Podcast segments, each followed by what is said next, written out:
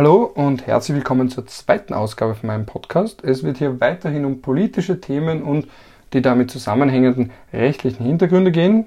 Oder wie der Titel schon sagt, es bleibt hier recht politisch. Heute werde ich mich mit einem innenpolitischen Thema auseinandersetzen, nämlich dem immer wiederkehrenden Slogan, das Recht geht vom Volk aus, beziehungsweise überhaupt dem Gegensatzpaar Volk und Parlament. Das ist ein Thema, das mich schon seit spätestens seit dem Präsidentschaftswahlkampf, dem letzten Präsidentschaftswahlkampf beschäftigt, weil genau der Slogan Das Recht geht vom Volk aus auf einigen der Plakate vom damaligen FPÖ-Präsidentschaftskandidaten Norbert Hofer gestanden ist und ich mir schon damals dachte, naja, das ist nicht ganz das, was in der österreichischen Verfassung steht. Hm? Naja, warum steht das so da?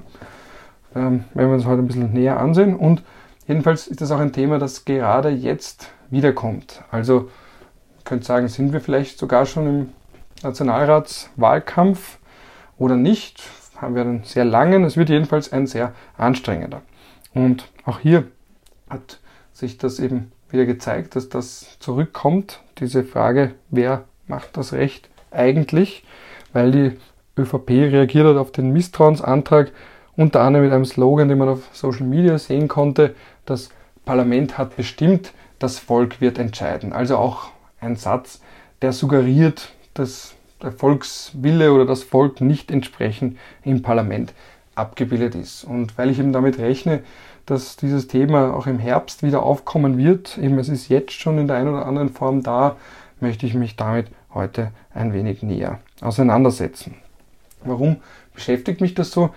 Ähm, einerseits, weil es nicht ganz dem entspricht, was in der Verfassung steht, wie bereits gesagt. Also Artikel 1 vom Bundesverfassungsgesetz sagt bekanntlich, Österreich ist eine demokratische Republik. Ihr Recht geht vom Volk aus. Eben nicht das Recht, sondern das Recht der Republik Österreich. Jetzt könnte man sagen, das ist ja bei ein rechtswissenschaftliches Detail, eine akademische Spitzfindigkeit, eine nette Debatte für den Elfenbeinturm, aber nichts, was reale Auswirkungen hat.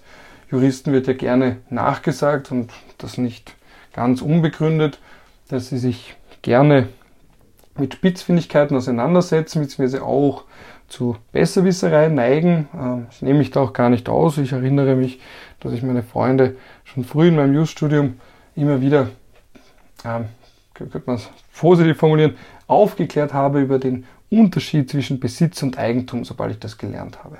Und derartige Verhaltensmuster zeigen sich ja bei vielen Juristen, bei jetzt in der Frühphase ihres Studiums und das geht dann auch nach dem Studium so weiter. Also das ist ein Vorwurf, da könnte man jetzt auch sagen, naja, wo ist denn jetzt das Problem, ob das, das Recht geht vom Volk aus oder das Recht der Republik Österreich vom Volk ausgeht. Ja, inwiefern ist das jetzt eigentlich nicht nur eine Besserwisserei? Das wäre ein Zugang. Der andere wäre zu sagen, gut, Darüber hinaus, dass es jetzt vielleicht eine Verkürzung ist, ob sie begründet sein mag oder nicht, ähm, ist das schon irgendwo problematisch, weil es eben zusammenspielt mit diesem alten Gegensatzpaar oder mit diesem immer öfter kommenden Gegensatzpaar zwischen Volk auf der einen Seite und Parlament auf der anderen Seite. Also dieser Vorwurf, dass das Parlament nicht wirklich die Bevölkerung abbilde, dass es eben viele Berufspolitiker gibt, überdurchschnittlich viele Akademiker, dass es typischerweise Parteikarrieren sind, also einfach, dass es eigene soziologische Gesetzmäßigkeiten gibt, die dazu führen, ob man jetzt ins Parlament, in den Nationalrat kommt oder nicht. Und man zwar zum Beispiel den klassischen Hackler, um so ein gern bemühtes Beispiel zu erwähnen, oder auch typische kleine Berufe, also der kleine Mann, die kleine Frau, der typische Durchschnittsösterreicher, die typische Durchschnittsösterreicherin, dass man die im Parlament nicht findet und eben das auch dazu führt, dass die Leute sich nicht mehr oder viele Leute sich nicht mehr entsprechend repräsentiert fühlen. Und insofern würde ich sagen, das ist jetzt nicht nur eben, wenn man das jetzt problematisiert, so einzelne Sätze, die sind ja nicht für sich genommen, die sind nicht isoliert, sondern die fallen oder die werden geäußert oder niedergeschrieben auf Social Media oder auf Plakaten in einem gewissen Kontext. Und wir befinden uns mitten im Zeitalter der Polarisierung, spätestens seit der Präsidentschaftswahl oder der Wahl von Donald Trump zum US-Präsidenten, der ja auch immer wieder gespielt hat mit diesem Gegensatz zwischen der Elite und dem amerikanischen Volk. Und gerade aus diesem Grund möchte ich mir oder sollte man sich diesen Satz und eben auch alles, was damit mitschwingt, oder zusammenhängt, näher ansehen. Und dann gibt es natürlich noch die dritte Herangehensweise an diesen Slogan. Das ist dann wirklich dann die große Sorge, die ich vereinzelt sogar gelesen habe. Nur kurz dazu, da wird dann immer wieder erinnert auch an die historische Verantwortung der ÖVP oder eben auch der FPÖ, einfach, die sie auch erklärt auch aus ihrer eigenen parteipolitischen Geschichte und dass man gerade aus diesen Gründen äußerst vorsichtig sein sollte, wenn solche Slogans und alles, was da noch in dem Zusammenhang fällt, geäußert werden. Gut, ich selbst verschreibe mich dem Principle of Charity, also ich nehme immer bei Aussagen an das Bestmögliche oder eben eine möglichst positive Interpretation und sagt, vielleicht ist das einerseits Unachtsamkeit, andererseits auch, man sagt, gut, seine Zuspitzung zwecks Message, die doch wohl erlaubt sein muss, eben weil es hat ein klassisches Bildchen, das man auf Social Media teilt, einfach nicht so viel Platz, dass man da den ganzen Artikel 1 BVG zitiert, beziehungsweise wäre ein Satz, der verfassungsrechtlich einwandfrei ist, vielleicht nicht sonderlich knackig. Ähm, aber wie bereits gesagt, auch dann möchte ich das problematisieren oder sollte man das zumindest immer wieder aufzeigen, weil einfach da ein gewisser Kontext ist, in, diesem, in, in dem dieser Satz immer wieder fällt, beziehungsweise ganz allgemein das Gegensatzpaar Partei, Politik, ähm, Parlament auf der einen Seite und Volk auf der anderen Seite. Warum ist das jetzt problematisch? Einerseits ist natürlich die ganz große Frage, wer oder was ist das Volk eigentlich und damit zusammenhängend auch die Frage, was ist denn jetzt der Volkswille oder wie kann das Volk eigentlich sich selbst in irgendeiner Form betätigen? Was will das Volk eigentlich und wie macht es seine Gesetze? Und da, und ich werde jetzt ganz kurz Hans Kelsen zitieren, interessanterweise ähm, sagt das österreichische Bundesverfassungsgesetz nicht näher was zur österreichischen Nation. Ähm, das findet man nämlich etwa beispielsweise in der spanischen Verfassung, also ich habe ganz kurz nachgeschaut, oder auch in der US-amerikanischen oder auch sogar in der kroatischen. In der kroatischen ist überhaupt interessant, da spricht die Präambel überhaupt von der langen, jahrhundertelangen Geschichte des kroatischen Volks und seinen Bemühungen und seinem Kampf regelrecht dazu, einen eigenen Staat zu gründen. So etwas findet man in der österreichischen Bundesverfassung nicht. Sie ist betont nüchtern und das liegt natürlich auch an ihrem, man spricht oft vom Vater, an ihrem Vater Hans Kelsen, eben aufgrund seiner Beratungstätigkeit als Experte beim Ausarbeiten der Verfassung von 1920. Einerseits, weil Kelsen ja, wie alle Gründer der Republik Österreich, von der Monarchie und auch vom Ersten Weltkrieg geprägt war, was natürlich dazu geführt hat, dass er möglicherweise den Begriff des Volks zumindest skeptisch, also das hat er, er hat den Begriff des Volks skeptisch gesehen und andererseits dann auch dazu geführt hat, auch diesen Begriff des Volkswillens skeptisch zu sehen. Und gleichzeitig muss man da auch bedenken, wenn wir da schon von Nation sprechen und das nicht von der Nation auf die Nation verwiesen wird im Bundesverfassungsgesetz, ähm, dass wir damals ursprünglich noch davon ausgegangen sind, oder dass man in Österreich noch davon ausgegangen ist, dass die Staatsbezeichnung Deutsch Österreich wäre. Also hier ähm, möchte ich jetzt eben Kelsen zitieren, wie jetzt gesagt, fängt jetzt an, Zitat Anfang, bekanntlich hatten wir uns von dem Rechte der Selbstbestimmung auch in diesem Belang Gebrauch machend den uns entsprechend erscheinenden Namen Deutsch-Österreich beigelegt, durch den uns sowohl unsere Struktur als einheitlicher Nationalstaat als unsere Zugehörigkeit zum deutschen Volke, aber auch die Ablehnung jeder Rechtsnachfolge gegenüber dem ehemaligen Österreich zum Ausdrucke gemacht werden sollte. Also so viel dazu.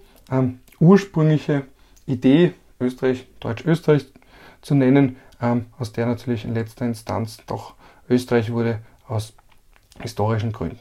Gut, und damit zusammenhängend, wie gesagt, Kelsen hat den Begriff des Volks skeptisch gesehen. Warum hat er das getan?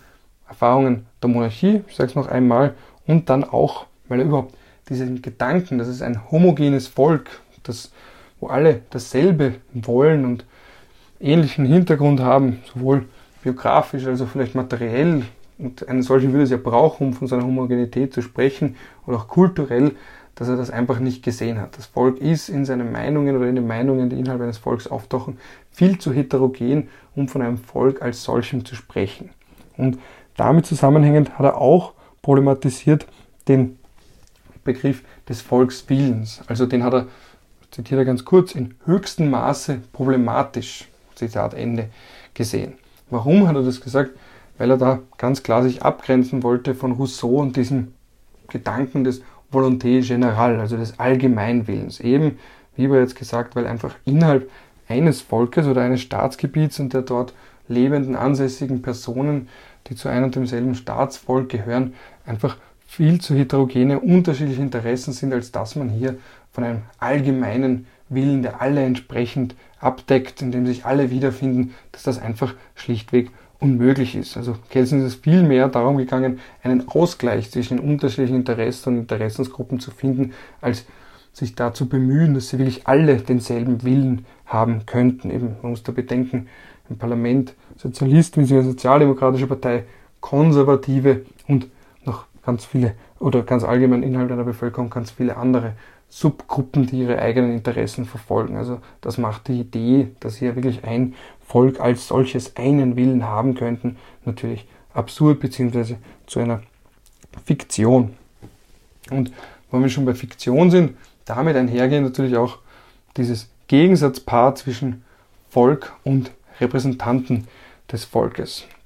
Warum ist das jetzt ein Gegensatzpaar? Es wird ihm immer wieder, wie jetzt schon gesagt, immer wieder davon gesprochen, dass ja die Nationalratsabgeordneten nicht das Volk repräsentieren würden. Und interessanterweise müssen sie das ja auch als solches nicht. Also es gibt ja keinen klaren Wählerauftrag in dem Sinne, im technischen Sinne. Kelsen spricht hier vom, von der Fiktion der Repräsentation. Also man ist zwar gewählt, man ist in gewisser Hinsicht, wenn man wiedergewählt werden will, auch politisch verantwortlich, aber man hat keinen konkreten Auftrag. Es gilt hier in Österreich das freie Mandat. Und damit zusammenhängend muss man dann schon auch sagen, gut, man sitzt vielleicht im Parlament, aber ob man jetzt stimmt für eine eigene Gruppe, die sich durch jemanden repräsentiert fühlt, ähm, ist natürlich dem einzelnen Abgeordneten überlassen. In der Praxis gibt es natürlich bekanntermaßen den Clubzwang, aber das wäre ein Thema für einen eigenen Podcast. Und gleichzeitig muss man dann auch bedenken, dass Kelsen selbst gesagt hat, und ich zitiere ihn jetzt noch einmal, und das ist dann auch schon das letzte Mal, dass der Artikel 1 des Bundesverfassungsgesetzes, eben der sich zur österreichischen Staatsform als demokratische Republik, der das festlegt, dass er den selbst ein wenig, will nicht sagen problematisiert hat, aber zumindest in Perspektive gerückt hat, weil er hier selbst gesagt hat, dass der Satz, dass, dass, also, dass das Recht der Republik Österreich vom Volk ausgeht, dass diese und ich fange jetzt das Zitat an, dass diese Deklaration sogar in einem gewissen Widerspruch zu diesen materiellrechtlichen Bestimmungen, also eben der Verfassung, steht, indem nämlich das Recht nach den Bestimmungen der Verfassung grundsätzlich nicht unmittelbar durch das Volk gesetzt wird, sondern durch den Nationalrat und die Landtage. Also eben das altbekannte Prinzip der Repräsentation der mittelbaren Demokratie. Wir sind eben wie alle anderen oder so ziemlich alle anderen Demokratien auch, gilt in Österreich das Prinzip, dass gewählte Vertreter die Gesetze beschließen und man nicht über jedes noch so kleine Gesetz direkt demokratisch bestimmt bzw. abstimmt. Und das dabei zu bedenken, wann immer es ums Gegensatzpaar geht, der ursprüngliche Gedanke war ja auch der, dass das Volk repräsentiert wird, aber es war nicht der Gedanke, dass jede Bevölkerungsgruppe prozentuell zu ihrem Anteil an der Gesamtbevölkerung auch entsprechend sich im Nationalrat wiederfindet. Gut, ein paar Worte also zu Slogan, das Recht geht vom Volk aus und diesem Gegensatzpaar zwischen Volk und Parlament. Warum? Wie bereits gesagt, leben in Zeiten des Populismus. Wie an Werner Müller, der große in seinem Hauptwerk oder in einem wahrscheinlich am meisten zitierten oder zumindest gelesenen Werk zum Populismus der letzten Jahre gesagt hat, Populismus bedeutet auch, dass einzelne Gruppen, ähm, einzelne Politiker und Parteien für sich beanspruchen, das gesamte Volk zu vertreten und dass das natürlich etwas ist, was einfach unweigerlich daran scheitert, dass es das Volk als homogene Masse ja gar nicht gibt und damit zusammenhängend ja auch den Volkswillen als solches nicht gibt. Das sind romantisierte Vorstellungen, die aber in der Praxis einfach daran scheitert, dass die Menschen unterschiedlicher nicht sein könnten in ihren Interessenlagen und in ihren Gruppenzugehörigkeiten. Ja, in dem Sinne hoffe ich, dass für den einen oder anderen oder die eine oder andere was Interessantes dabei war. Ähm, es wird weiter hier um politische Themen gehen, je nachdem, was sich so ergibt. Und in diesem Sinne Bis zum nächsten Mal.